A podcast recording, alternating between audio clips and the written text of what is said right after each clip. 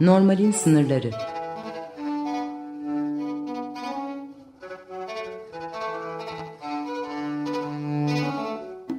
Klinik felsefe sohbetleri.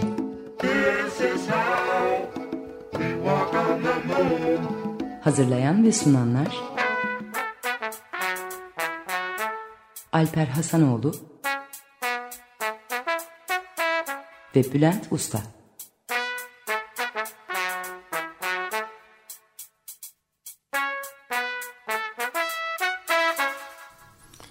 Merhaba, Normal'in sınırlarına hoş geldiniz. Ben Bülent Usta.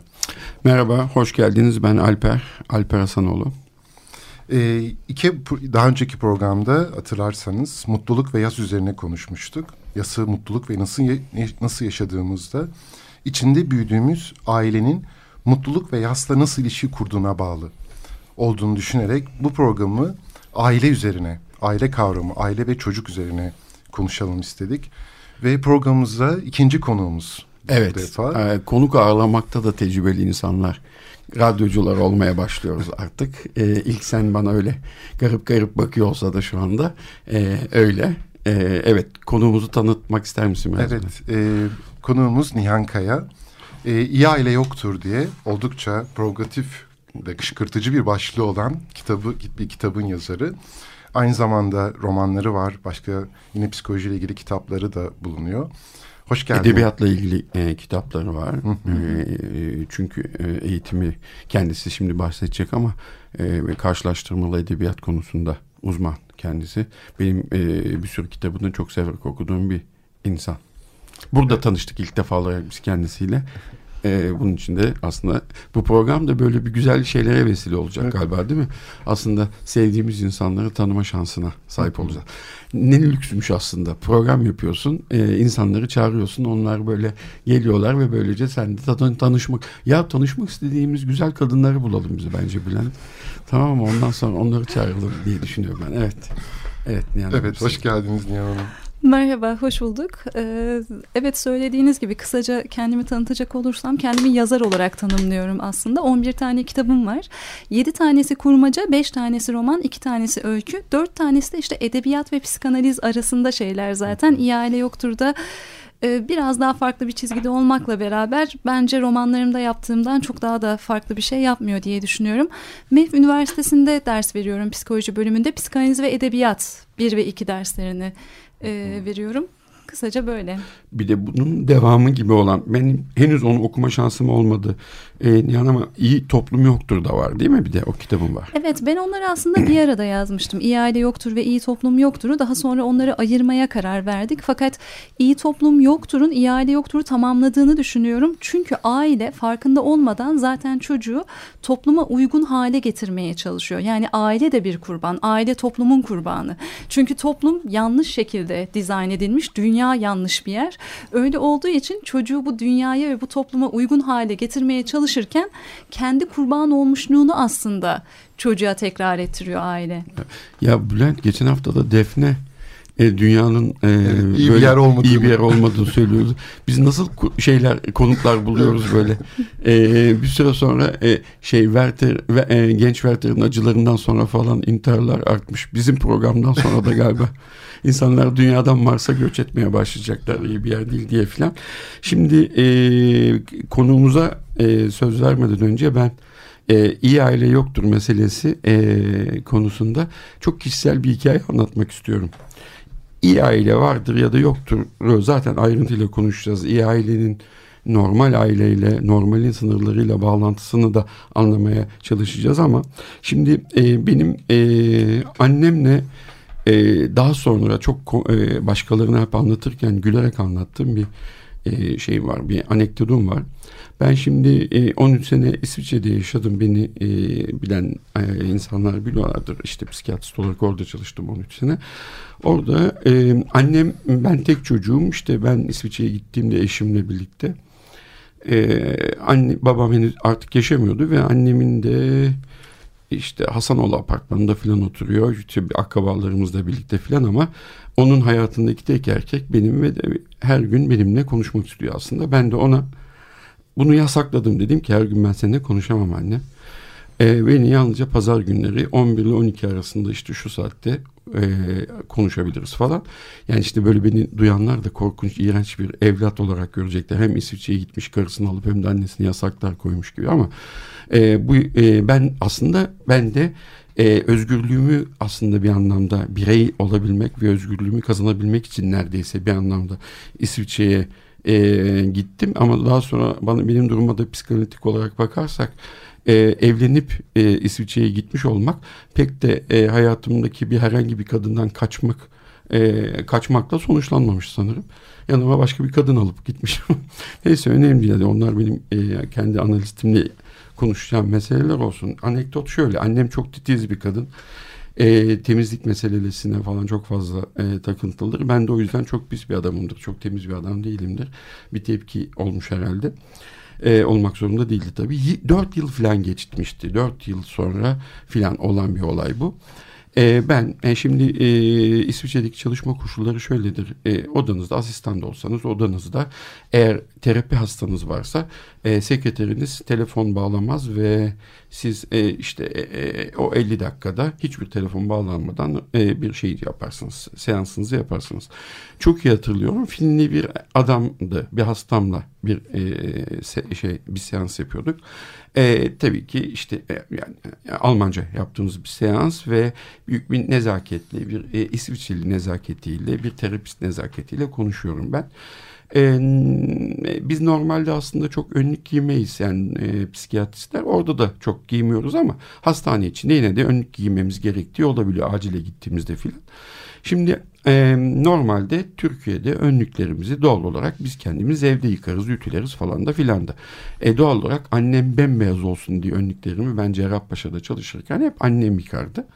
E, herhalde Cerrahpaşa'daki en temiz e, ve beyaz önlükleri ben giymişimdir hep.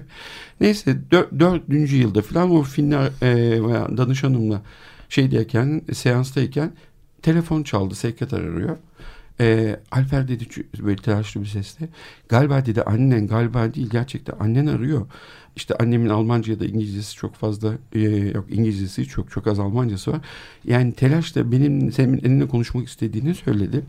Ben de e, yani e, biliyorum yani normalde kesmeyiz ama Türkiye'de hiç şimdiye kadar böyle bir şey olmadı. Türkiye'den arıyor. Önemli bir şey olmuş olabilir.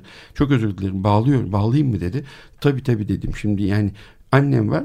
Anneme bir şey olmasından falan korkmuyorum. Annem adına göre bir şey olmamış ama işte sevdiğim anneannelerim falan filan var. Onlara acaba bir şey oldu diye korktum. Annem açtı. Anne, no, anne ne oldu anne dedim. Hiç nasıl falan demeden. Anne oğlum dedi. Senin önlüklerini kim yıkıyor?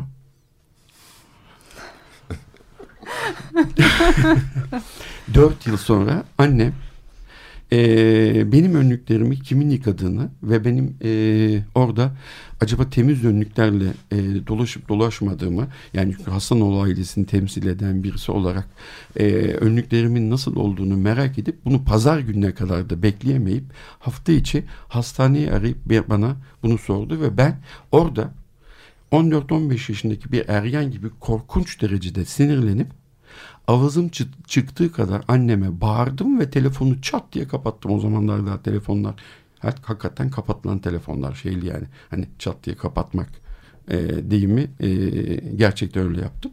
Şimdi tabii bu konuşmayı Türkçe yapıyorum. Karşımdaki Finli adamcağız benim ne konuştuğumu bilmiyor. Ama e, ana diline döndüğünde birdenbire barbarlaşan ve bağırıp çağıran bir Türk ve sonra tekrar geri dönüp Almanca büyük bir nezaketle Demek ki Türkler nasıl insanlar acaba falan diye böyle. Şimdi iyi aile yok bunun normal. Yani annemin bu yaptığı normal midir değil midir? E tabii ki yani hani pek de normal bir şey değil ama oğlunun temiz bir önlükle dolaşıp dolaşmadığını merak etmesi ne yine de hani normal bir şeymiş gibi kabul edelim. Ama bizim Nihan'dan öğrenmek istediğimiz şey şu. Normal iyi e, konuşurken programdan önce iyi aile e, yoktur biz hepimiz kabul ediyoruz. Az kötü aile ve kötü aile vardır diye sonunda bir noktaya varır gibi olduk. E, onu Bülent sonra çok güzel bir şey önerdi. Dedi ki onu şeye çevirebilir miyiz? Yani normal ve anormal aile. Evet. Normal Hı? iyi, işte anormal de kötü değil mi? Mesela bu şekilde çevirmemiz mümkün olur mu diye sordum. Evet. Ve biz Nihan sınır Nihan'a ve evet, sınır Nihan evet o da bize anlatsın lütfen. Biz ondan Evet. Ee, mesela demin anlattığın örnek e, üzerinden e, gideyim. Orada aslında oğlunun iyiliğini düşünen bir anne yok. Tam tersine içinde korku duyan ya bizi yanlış temsil ederse e, korkusunu bir şekilde oğlu üzerinden yaşayan e, bir anne var. Yani bu normal bir anne aslında ve normalin kötü olduğunu gösteriyor. Şimdi biz şöyle düşünüyoruz. Genel olarak işte bütün Türkiye'de ve dünyadaki algı şöyle. Eğer anne baba hastanelik etmediyse, bir cinsel taciz hikayesi yoksa hep çocuğunun iyiliği için yapmıştır. O yüzden mazur görebiliriz ve normaldir. Ve o yüzden normalize etmeye çalışıyoruz. Yani çocuğa yapılan her şeyi normalize etmeye çalışıyoruz. O yüzden ben kitap içerisinde o çok ağır vakalardan bahsetmiyorum. Tacizden, dayaktan bahsetmiyorum. Zaten bir tek cinsel taciz olunca taciz hikayesini kullanabiliyoruz. Fakat duygusal taciz de bir tacizdir. Fakat taciz kelimesini kullanmanızdan bile rahatsız oluyor birçok insan. Yani anne baba ile beraber taciz e, sözcüğünü kullandığınız zaman muhakkak işte cinsel taciz yahut hastanelik edecek kadar e, çocuğa dayak atmak gibi bir şey olması e, bekleniyor. Peki ne yaparsa anne mesela gündelik hayattan çok basit bir örnek anne ya da baba ne yaparsa sence e, taciz olur? Çocuğu kendisinden ayrı biri olarak kabul etmezse yani ben çocuğa bir şey öğreteceğim diye e, düşünürse çünkü çocuk kendisine ait bir bilgiyle geliyor ve çocuk aslında kendisi için en iyi olanı kendisi biliyor. Biz sadece şunu yapabiliriz nasıl ki ikiniz de terapistsiniz biliyorsunuz ki işte terapist olarak psikiyatrist olarak e, siz aslında iyileştirmiyorsunuz oradaki danışanı hastayı fakat o hastanın o danışanın kendisi için en iyisini bulması konusunda siz orada bir vasıta olmuş oluyorsunuz. Bu çocuk için de aynı şey. Çocuk e, sayısız potansiyellerle beraber doğuyor ve çocukla ilgili bilmiyoruz aslında. Çocuk bilinmeyeni temsil ediyor. O yüzden amacımız biz de çocuğu öğrenmeye çalışırsak çalışırsak çocuk da kendi kendisini tanıyabilir. O yüzden çocuk kendisini en iyi nasıl gerçekleştirebilir diyerek çocuğa kulak verebilmek. Biz böyle yapmazsak ve çocuğa iyi anne babalık etmeye çalışarak bir şeyler öğretmeye çalışırsak o zaman çocuk da kendi kendisini tanıyamıyor. Bu mesela bu önlük örneği aslında buna benzer bir örnek. Yani bu e, Alper Hasanoğlu daha çok Alper Hasanoğlu yapmaya yönelik bir girişim değil. Evet burada ama şöyle bir şey de var. Şimdi antropolojik açıdan mesela aile Mesela bizim derslerimizde böyle Taylan Hoca'nın söylediği bir şey vardı. Ben böyle aile kavramını o zamanlar Engels'in kitabı vesaire böyle sorgularken Bülent demişti ailesiz hiçbir toplum yok. Sonra böyle şeyde rastlayan ailesiz bir toplum yok gerçekten de ve buradaki ailenin bütün toplumlarda da ortak bir ilişki sistemi, ortak bir görevi olduğu ortaya e, konur. Bu da cinsel ilişki, ekonomik ilişki, üreme ve eğitim. Ailenin aslında böyle bir dörtlü bir işlevi vardır, bir görevi daha, vardır. Bir daha söyleyebilir misin? Cinsel ilişki, ekonomik ilişki, üreme ve eğitim. Ve burada da mesela şeye baktığımızda mesela cinsel ilişki kısmı aslında çok geridedir. Mesela Murdoch'ın antropolog yaptığı bir çalışma var. 250 toplumda yapıyor bu çalışmayı. Sadece 54'ünde sadakat aranıyor. Diğerlerinde böyle cinsel sadakat e, ya da şey aranmıyor. Yani cinsel ilişkinin kurulması için ya da toplum tarafından onaylanmış hali olarak düşünülmüyor aile. Ailenin daha çok işlevi eğitim, e, kültürün aktarılması. Mesela aile yok olduğunda kültürde yok olur. Genel şey bu, yaklaşım bu. Fakat, Doğru mudur peki bir antropolog olarak sor şimdi, soruyorum e, ama günümüzde ben de onun altını çizmek. Çünkü biraz evvel e, Nihan'ın Nihan'ın söylediği şey de e, buna işaret ediyor. Çünkü kitapta da mesela Alice Miller üzerine çok vurgu var. Daha çok Alice Miller'ın gö görüşleri üzerinden. Günümüz modern toplumunda aslında bu işlev, eğitim işlevi elinden alınmış durumda ailenin. Aile böyle içi boşaltılan bir şeye dönüşüyor. Nasıl dönüşüyor? Eğitim işlevini daha önce devlet e, o kişi çocuğun iyi bir yurttaş olarak yetiştirilmesi için aileyi yetkilendirilmişti. Ve o yüzden böyle kutsal aile kavramı değil mi yasalarla korunan hatta Türkiye'de olduğu gibi bakanlık vesaire. Ama artık günümüzde ebelerden, hemşirelerden, çocuk psikologlarından, pedagoglardan öyle bir özellikle batıda ve bu da Türkiye'ye doğru geliyor. E, bu işlevi artık şeye vermiyor. Aileye bırakmıyor. Ve işin ilginç tarafı da geçenlerde Ümraniye Rehberlik Rehber Araştırma Merkezi'nin bir şeyinde e, konuşma yapmış, seminer vermiştim. Orada mesela ailelerin aslında başlık psikoterapi ve hikayeydi. Fakat e, konu aile olayına geldi ve çocuk yetiştirme olayına. O kadar büyük bilgi e, gösterdi ki dinleyiciler sürekli çocukları nasıl yetiştireceklerine dair kafalarında soru işaretleri var. Bilmiyorlar yani hiçbir Ve şey aslında. şeyi yapmak istiyorlar yani sanki psikoterapistmiş gibi çocuklarıyla ilişki kurmak. Yani ben ne yapıyorum? Doğru doğru olan şey ne? Buna dair kafaları karışık ve buna yönelik bir şey de var. Eğilim de var. Ee, yani Peki Nihan'a soralım mı? Normali ne bunun? Ee, Yani çocuk yetiştirmenin sence var mı öyle bir tanımın senin ya da böyle bir şey olabilir mi böyle bir tanım? Bana yani cevabın ne ne ne saçmalıyorsun Alper de olabilir yani. Estağfurullah. Yalnız şöyle çocuk yetiştirmek aslında kendi e, tabir olarak da yetiştirmek kelimesini aslında kabaklar için kullanıyoruz, limonlar için kullanıyoruz. Çocuk için de aynı şeyi kullanıyoruz. Şimdi limonu yetiştirmenin belli bir şeyi vardır ama çocukta çocuğun kendisiyle beraber şekillenen bir şey. Her zaman verdiğim şöyle bir örnek var. Diyelim ki bir arkadaşımızla ilgili insanlar bize gelip şöyle sormuyorlar. Şu arkadaşımıza nasıl davranmalıyız sizce diye. Çünkü şunun olduğunu biliyorsunuz. Önce ben arkadaşıma bir şekilde davranırım. Arkadaşımın tepkisine bakarım ve etkileşim halinde gider. İşte çocukla ilişkimizin de etkileşim halinde gitmesi gerekiyor. Nihan yalnız şöyle bir şey yok mu mesela? Edin Phillips bir yerde bundan bahsediyor. O sanırım öpüşmek üzere olan kitabında. Diyor ki çocuk ne istediğini bilmez. Ve burada zaten sorun da bu. Bunun çocuğun ne istediğini bilebilecek şeyi yok. Ve bunu anne baba ancak bilebilir. Ve zaten bütün mesele de orada karışmıyor mu? Çocuk gerçekten ne istediğini biliyor mu? Ama şöyle bir şey var. Şunda mesela sana katılıyorum. Winnicott'ın e, Oyun ve Gerçeklik kitabında bahsettiği gibi gerçekte çocuk anneyle olan ilişkisinde ki Melanie Klein'ı da bu işin şeye katabiliriz Haset ve Şükran'da kendi ahlakını geliştirebilen bir varlık. Yani orada o anneyle kurduğu ilişkide e, anneye karşı yaşadığı suçluluk duygusuyla beraber onu Melanie Klein depresif konum diye tanımlıyor ve orada kendi ahlakını geliştirirken dışarıdan aslında ona bir ahlakçılık, ahlak aşısı yapan anne babaların gerçekte onun doğal gelişimini bozduğuna dair şeyler de var, teoriler de var. Fakat bir yandan çocuk gerçekten ne istediğini bilir mi? Ee, bir anlamda hem bilir hem de e, bilmez diye düşünüyorum. Ama çocuğun kendisinin ne istediğini bilir hale getirmek için bizim çocuğu dinlememiz e, gerekiyor. Yani yine de karşılıklı olarak gelişmesi gereken bir şey olduğunun Evet. altını çizmeye çalışıyorum. Buna, şey- buna evet bu bunu çok ve orada şey çok güzel bir bu e, güzel bir örnek oldu. Mesela günümüzde bu aile çocuk ilişkisinde senin de kitapta aslında vurguladığın şey o gibi geldi bana. Görülmek. Çocuklar görülmüyor. Yani ve Görmek bunu- istiyorlar bütün insanlar. Evet ve babası tarafından, annesi tarafından görülmek istiyor. Ama anne çocuğa bakarken çocuğu görmüyor. Ve orada mesela Toplumun bizi nasıl gördüğünü nü görmeye çalışıyor değil mi? Ee, çocuğa bakarken.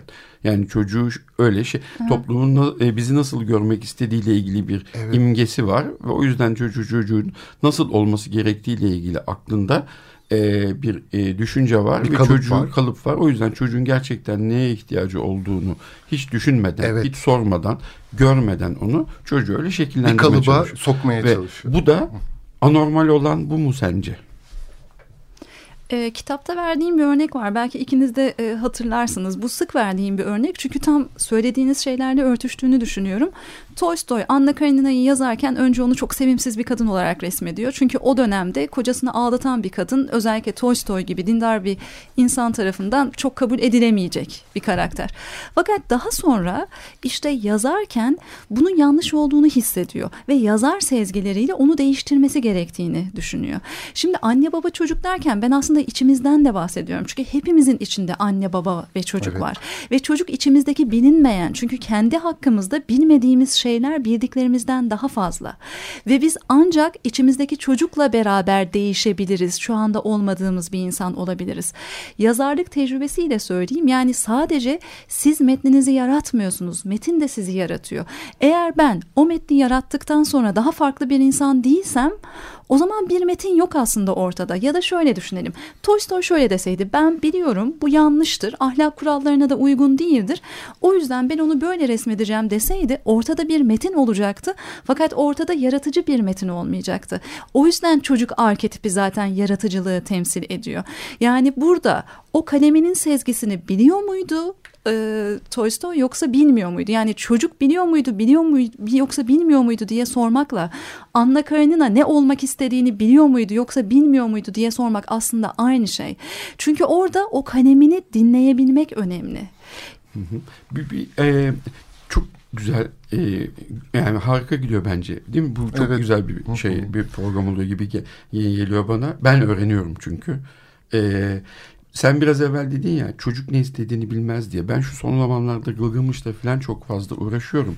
Şimdi e, normal ve anormal meselesinde evet yani çocuk aslında nörobiyolojik açıdan baktığımızda ne istediğini bilmesi mümkün olan bir canlı değil. Çünkü zaten doğduğunda henüz beyninde kognitif e, meseleleri yani düşünceyle ilgili olan meseleleri e, ele alacak olan nöronal ağlar gelişmemiş olduğundan dolayı herhangi bir şekilde çocuğun bir şey biliyor olması mümkün değil. O yüzden de ne istediğini bilmez. Ama bir şeyin normal olması için e, toplum içinde içinde bulunduğumuz toplumun topluma benzer, topluma uyumlu canlılar olmalıyız. O zaman çok sıkıntı çekmeyiz ya.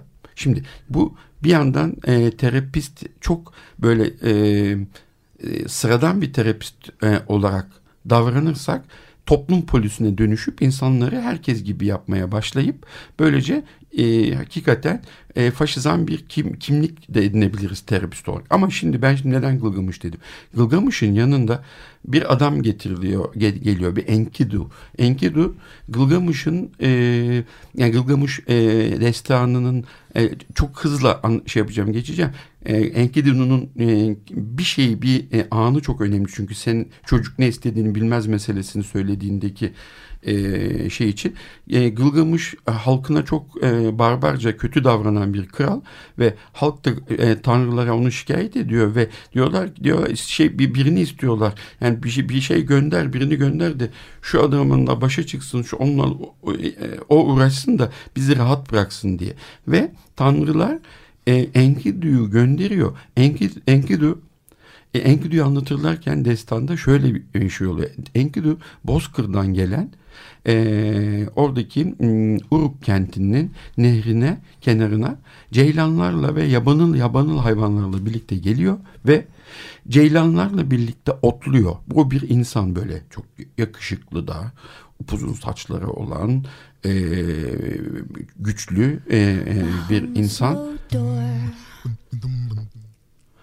e, ve e, Enkidu e, ve Enkidu bir et, e, kaza oldu e, sanırım. Bir araya bir müzik girdi. Ben anlatmaya devam ediyorum Enkidu'da kaldığım yerden. E, şimdi e, Enkidu ceylanlarla birlikte otluyor. Aslanlarla birlikte nehirden su içiyor. Şimdi o ana kadar Bozkır'da yabanıl hayvanlarla birlikte yaşamış bir insandan bahsediyoruz. Onun normali ceylanlarla birlikte eğilip iç ellerini kullanmadan otlamak ve aslanlarla gidip e, nehirden su içmek. Sonra e, onu insanların arasında Uruk kentine getirmek için bir e, kadını kullanıyorlar. O e, gelecek ha, e, haftalarda programımız seks olacaksa seks kısmı ile ilgili olarak o hikayeyi yine anlatacağım ama onu şimdi atlıyorum. Bir rahibe onu e, alıyor ve e, şeye getiriyor e, Uruk kentine getiriyor ve e, Enkidu'nun önüne e, güzel yeni pişmiş ekmekler ve çok güzel şaraplar koyuyorlar. Ye ve iç diyor şey e, rahibe şey Enkidu'ya. Enkidu diyor ki Enkidu ceylanlarla otlayan e, yabanıl hayvanlarla aslanlarla da nehirden su içen birisi. O nasıl ekmek yiyebilir ve şarap içebilir? Ona çok şaşırıyor. Bunlar ne diye bakıyor. Sonra e, rahibe de ona diyor ki e, bu diyor bize Tanrı'nın hediyesidir. Şarap doğanın ve tanrıların bize hediyesidir. Şaraptan iç, bu güzel ekmekten ye, bu hazzı duy e, filan sonra devam ediyor. Şimdi ve insan haline dönüştükten sonra artık hiç de gidip otlamak, e, hayvanlarla nehirden su içmek gibi bir şey yapmıyor ve o da oturup ekmek yiyip şarap içmeye başlıyor ve Uruk kentinin normali haline dönüşüyor. Şimdi normal hangisi? Yani Enkidu hangisini yaptığında normaldi? Normalin o kadar çok çeşidi var ki Alper. Ve e, sağlıklı olmanın, normal olmanın. Ee, şimdi bir müzik arası vereceğiz. Ee, müziğimizin ilk parçasını Nihan. Nihan seçti. Ee, iyi dinlemeler. Ee, Tanıtmak ister müziği söylemek ister misin ne olduğunu? Eternity. E, Eternity and a Day olması lazım. Bu işte Angelopoulos'un film müziklerini yapan Eleni Karaintru'nun e, sevdiğim bir parçası. Umarım siz de Açık Dergi E, tekrar merhaba. E, Enkidu ile Gılgamış'tan bahsetmiştik. Enkidu'nun hayvanlar arasındaki davranış biçimleri, davranışı hayvanlarla olan uyumu ve sonra Uruk kentine gelince de insanlarla, insan gibi olmasıyla ilgili. E, Nihan'a e, ben e, sormak istiyorum. E, e tabii ki uyum sağlaması açısından iki tarafta yaptığı şey hani uyumlu bir şeymiş gibi gözüküyor ama burada e, ne dersin? İyi aile yoktur ve iyi toplum yoktur. Kitaplarını yazan bir insan olarak Enkidu'nun bu durumu ve hali için neler söylemek istersin? Şimdi Enkidu bir insan ve önce hayvanlarla beraber onlar gibi davranmaya zorlanıyor. Bu belki de aslında tersinden bizim hikayemiz. Çünkü olmadığımız bir şey gibi olmaya çalışıyoruz. Yani biz orada insan olduğumuz halde e, başkaları gibi kendimiz olmayan e, bir varlık gibi davranmaya zorlanıyoruz bence çocukluğumuzda. Fakat daha sonra yani o içimizde bir olma arzusu var. İşte Sartre'ın dediği gibi insan aslında olma arzusudur. Ve e, biz sürekli içimizde kendimizi gerçekleştirme güdüsüyle beraber doğuyoruz ve kendimizi ne kadar yaratırsak, kendimizi ne kadar gerçekleştirirsek o kadar mutlu oluyoruz. Enkidu'nun hali hangisiydi bunu bilmiyoruz. Yani gerçekten de o ilk başta hayvanlarla beraber yaşadığı kendi hali miydi? Belki de öyle değildi. İşte e, içimizde ben olmamızı isteyen bir şey var ve iyi anne babalık çocuğun kendisi olması için çalışan. İyi terapistlik de böyle. Yani o kişinin Peki o zaman en iyi kendisi bir olması. şey sorabilir miyim? Çok güzel bir noktaya değindin. Benim Gılgamış destanını okurken şimdi ve onunla ilgili çalışırken üzerimde düşündüğüm bir şeydi. Neden burada böyle bir şey yapıyor diye. Ya 8 yıl önce yapmışlar ama işte böyle bu soruları bize bugün sordurabiliyorlar. Enkudu ölüm döşeğindeyken rahibeye kendisini insan e, olmaya olmak için şehre çeken rahibeye beddualar ediyor. Diyor ki beni doğduğum topraklardan kopardın. Beni e, ceylanlarla birlikte e, otlamaktan aldın. Beni e, aslanlarla birlikte su içmekten aldın. Buralara getirdin. Beni şimdi e, savaşarak ölmekten e, men etmiş oldun. Savaşarak ölemeyeceğim. Ben şimdi bu yatakta yatarak öleceğim. Lanet olsun sana diyor kad şeye. Kadın o kadın aslında anne doğ değil mi? O rahibi orada Enkidu'yu doğuran anne olarak da görülebilir değil mi? Yani, Aslında bu e, söylediğim bana şeyi hatırlattı. İhale yokturdan dolayı aldığım tepkileri. Çünkü şöyle diyorlar. Eskiden hayatım çok iyiydi. Çok iyi bir anne baba olduğumu düşünüyordum. Fakat e, ister iyi aile yoktur olsun ister diğer kitaplarınız olsun. Şimdi hayatımda daha fazla sorun fark ediyorum. Eskiden daha mutluydum deniyor. Yahut şöyle biraz işte... E, modern eğitimin tarihçesini anlatıyorum ihale yoktur içerisinde. İşte okulların nasıl aslında çocuğun ruhunu öldürmek için özellikle tasarlandığını anlatıyorum. Ve bunu duyan birçok kişi şöyle diyor. Keşke bunları duymasaydık e, o zaman daha mutluyduk. Ben de diyorum ki farkındasınız ve artık özgürsünüz. Yani ben size çocuğunuzu okula gönderin ya da göndermeyin demiyorum.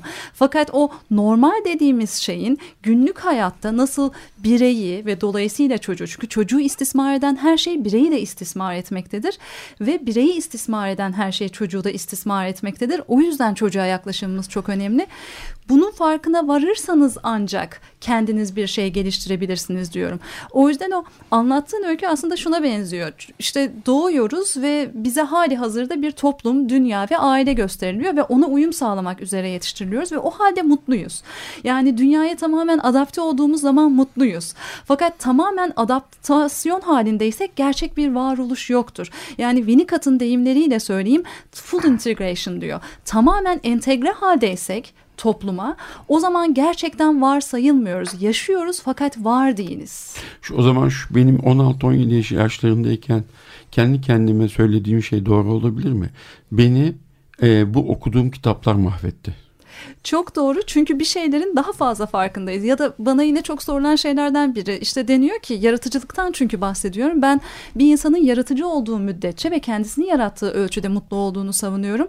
Onlar da diyorlar ki işte Kuzey Avrupa'da bu kadar yaratıcılar fakat niçin orada intihar oranları daha fazla? Ben de diyorum ki çünkü sorunlarının daha fazla farkındalar.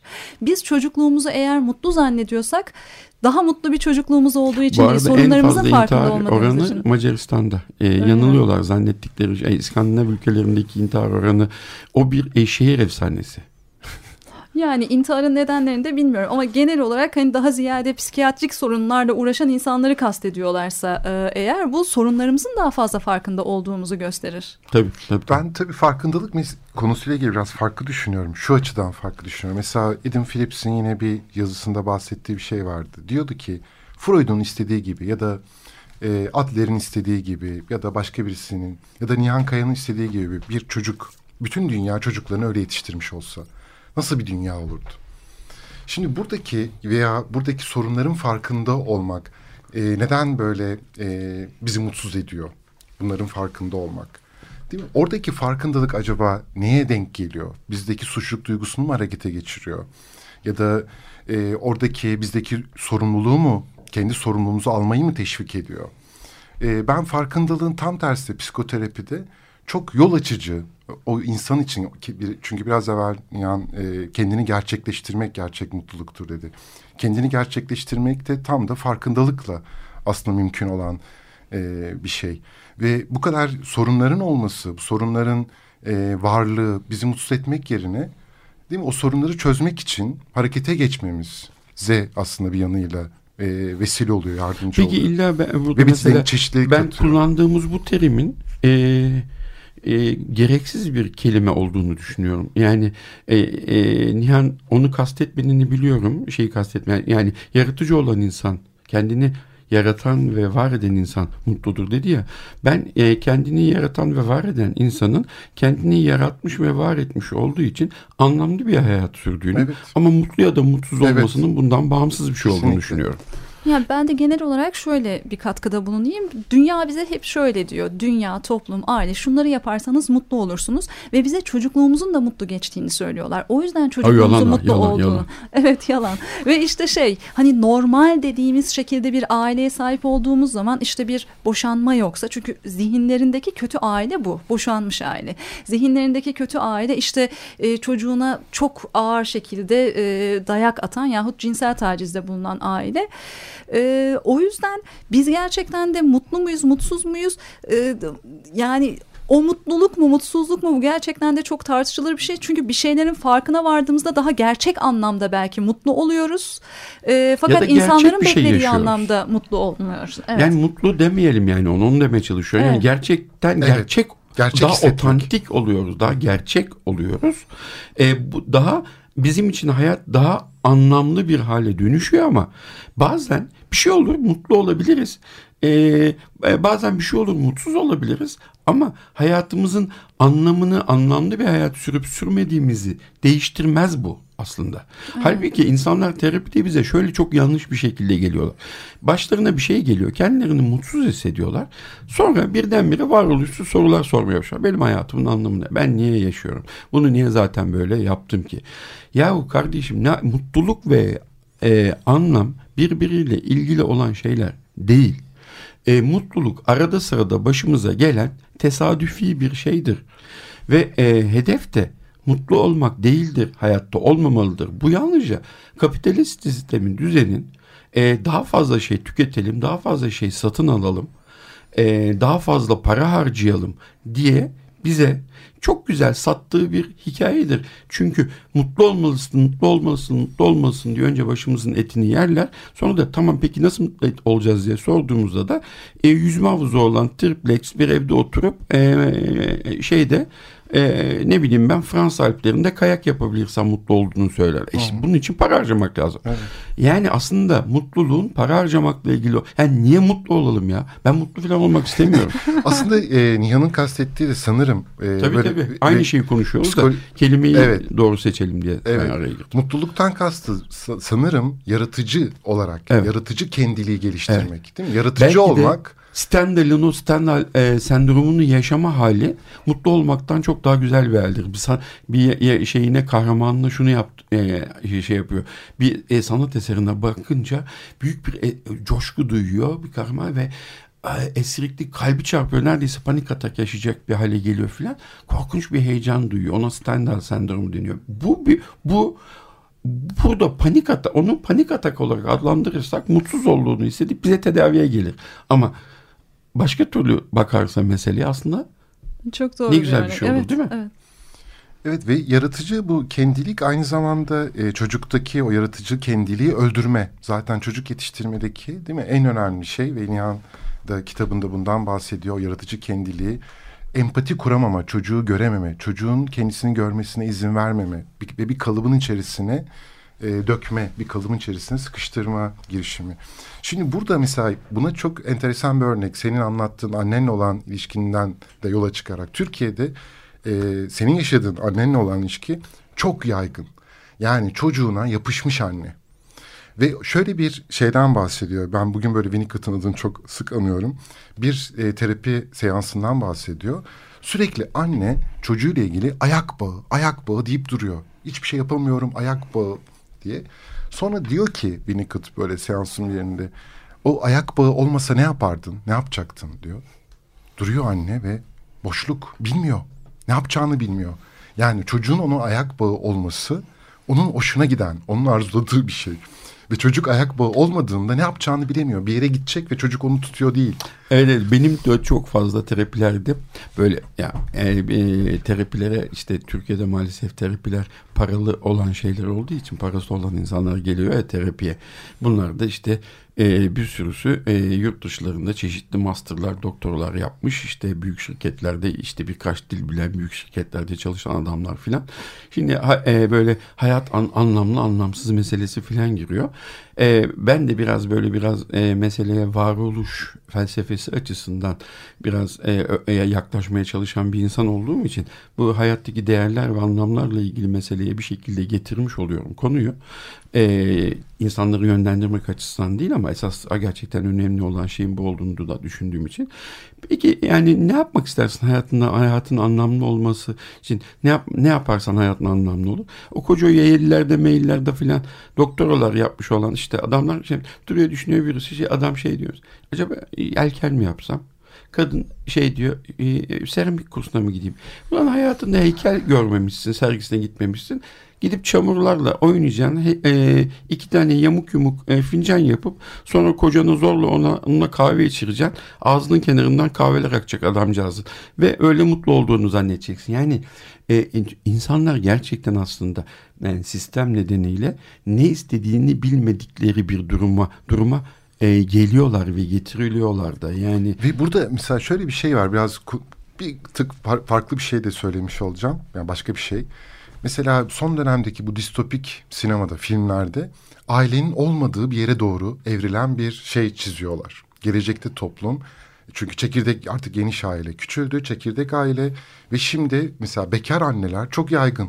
Peki buradan mesela sperm bankasından ilk, ilk e, toplum yoktur'a giderek e, Nihan'a sorabilir miyiz? Yani mesela aile ortadan çekildi, çekilse bu sefer toplum işin içine girecek diyelim devlet ya da. Ne dersin? E, daha iyi olacak mı çocuk için? Ee, aslında şu anda da aile ortada ama dediğim gibi devletin istediği gibi ve toplumun istediği gibi bir hale getirmeye çalışıyor. Yani ben kurum olarak aileye karşı değilim. Belki adından öyle gibi düşünenler olabilirse diye onu söyleyeyim. Öyle mi dersin? Ben ben ben karşıyım. Yani, yani ya ben e, daha ziyade şunu sorguluyorum kitapta. Aile deyince kurumsal olarak aklımıza gelen ben bütün olumlu şeyler. Ben belediye ailesine karşıyım. Belediyenin e, belediyeye imza atılarak kurulan aileye karşıyım. Ya evet iyi toplum yoktur da onu daha detaylı anlatıyorum. Yani neden bu şekilde yanlış şekilde kurumsallaştırıldığını anlatıyorum. Aile kurumuna karşı değilim aslında ama e, şu var. Aile deyince ona böyle zihnimizde atfettiğimiz şeyler var. Anne deyince mesela kutsallaştırmamızın bazı nedenleri var. Aile deyince aile kavramıyla beraber düşündüğümüz olumlu şeyler var. Bunların aslında hiç de olumlu olmadığı ve bize son derece normal görünen şeylerin aslında nasıl tehlikeli, çocuk karşıtı ve dolayısıyla birey karşıtı ve dolayısıyla var olma.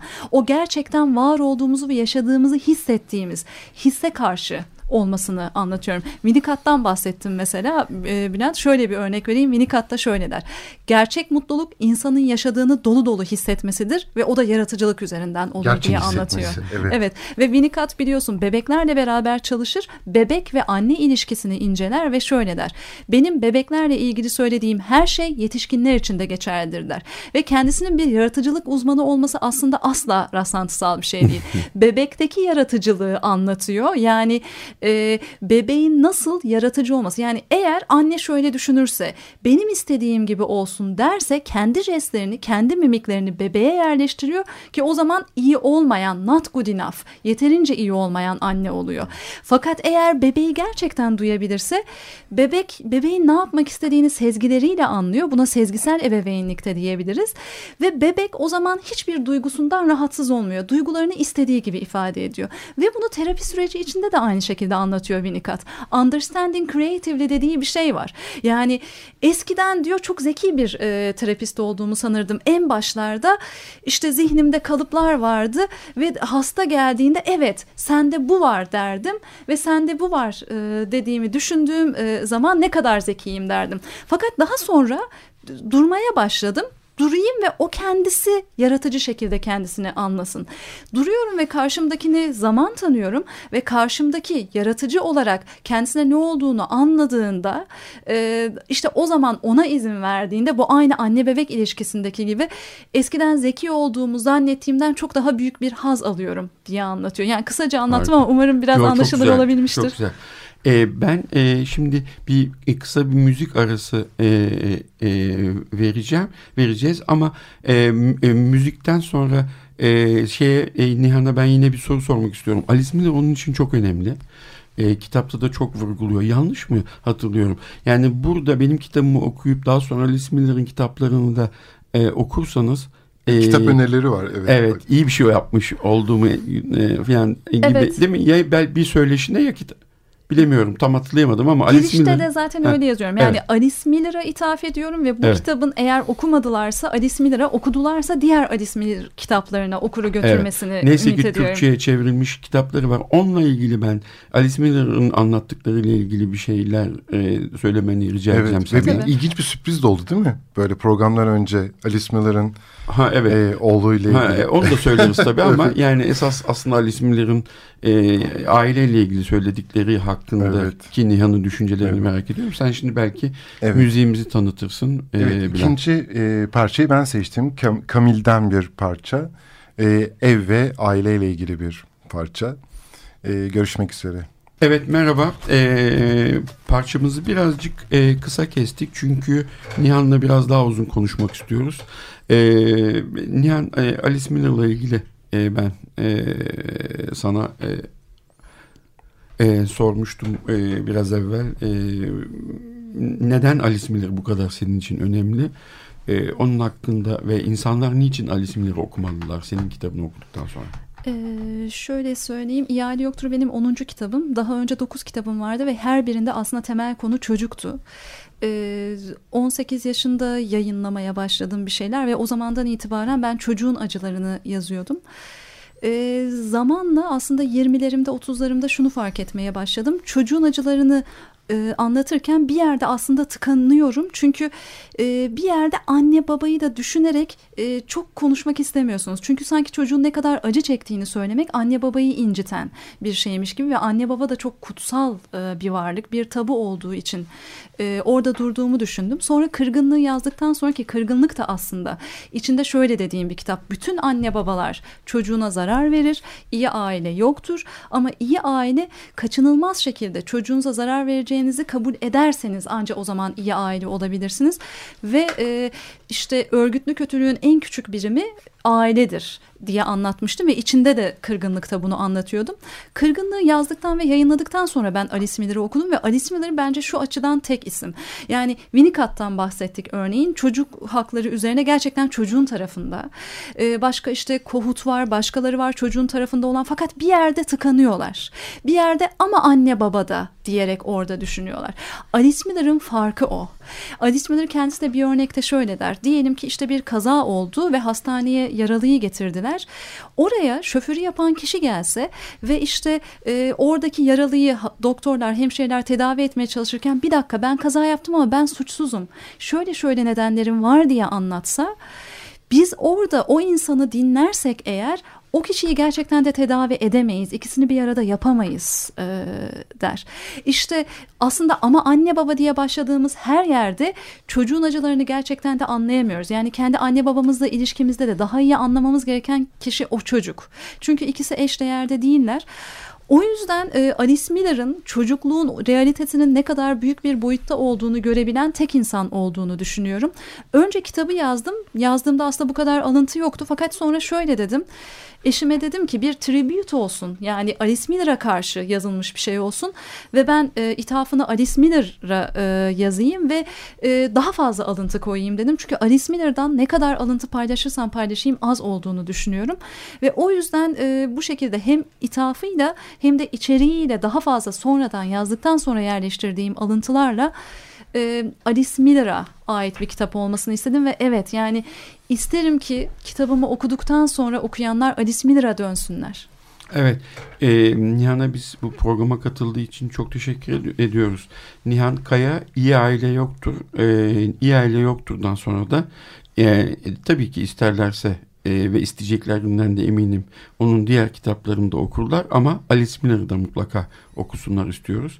E, biz e, programın başında e, bir e, biz hep e, Bülent'le e, e, tabii daha henüz acemi radyocular olduğumuz için herhalde şey yapamıyoruz. Yani, koskoca aile gibi bir konuyu bir programda evet. bitirmenin imkansız e, olduğunu unutup e, bir sürü şeyi aslında konuşamadan bırakmış olduk. Evet. E, Bülent'in de söylemek istediği, anlatmak istediği çok şey var. Benim de bir sürü hikayem var.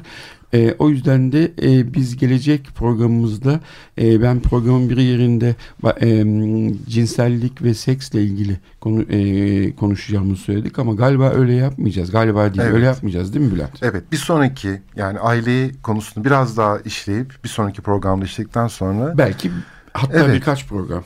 Belki ee, başka birini daha davet ederiz. Evet ve ondan sonra tabii cinsellik önemli bir konu. Anneni çağıralım evet. mı Bülent? Davet ederiz gelmek isterse. Benimki gele, gelemez çünkü mezarlık tabii. Peki. E, aklıma bu arada böyle program biterken Godard'ın sinemacı Godard'ın bir sözü geldi.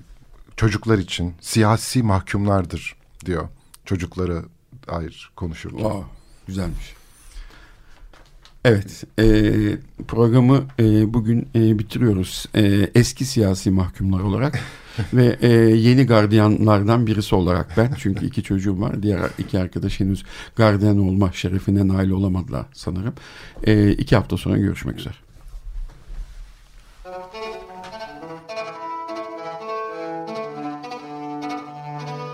Normalin sınırları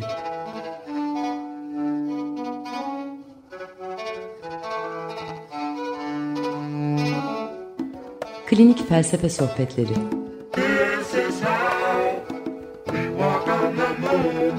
Hazırlayan ve sunanlar Alper Hasanoğlu ve Bülent Usta